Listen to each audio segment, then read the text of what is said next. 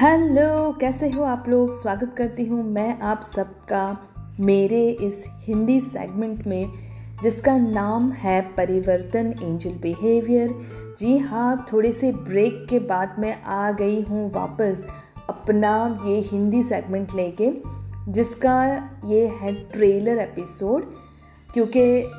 Introduce कर रही हूँ मैं सीज़न थ्री सीज़न थ्री में मैं आपके साथ शेयर करूँगी मेरी सबसे फेवरेट मेंटर अब्राहम हिक्स के बारे में। जी हाँ इससे पहले सीज़न टू में मैंने शेयर किए थे रैम्पेजेस बाय अब्राहम हिक्स और काफ़ी सारे लोग नहीं जानते होंगे कौन है ये अब्राहम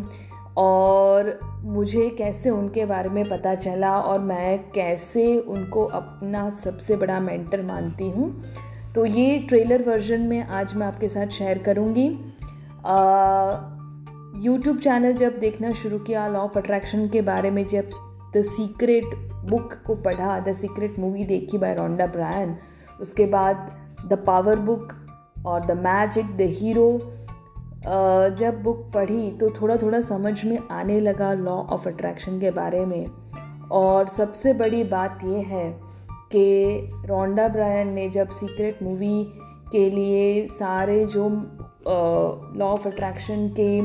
एक्सपर्ट्स थे, उनके इंटरव्यू लिए थे, तब पहले वर्जन में, जब पहली सीक्रेट मूवी रिलीज़ हुई थी, उसमें एब्राहम हिक्स भी शामिल थी।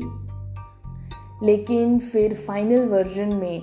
आ, उनका जो रिकॉर्डिंग था उनको डिलीट कर दिया गया था। उसका एक बहुत बड़ा रीज़न है। तो मतलब ये है कि अगर लॉ ऑफ़ अट्रैक्शन के बारे में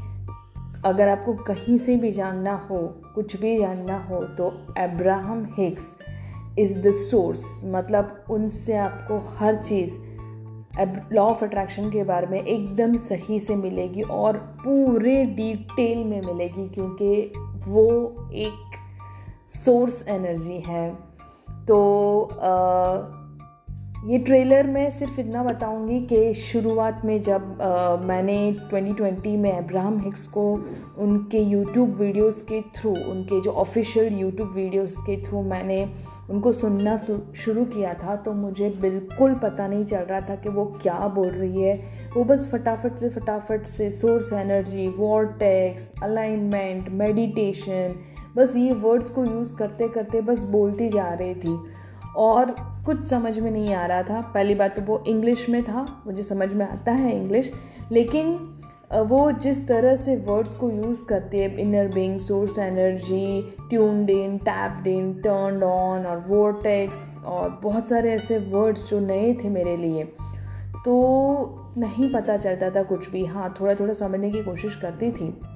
लेकिन फिर जैसे ही मैंने अपना कोर्स शुरू किया लॉ ऑफ़ अट्रैक्शन और लाइफ कोचिंग का तो जैसे ही मैं मैं खुद से मेडिटेशन करने लगी मैं खुद से अलाइनमेंट में आने लगी तो उसके बाद जब मैंने अब्राहम हिक्स को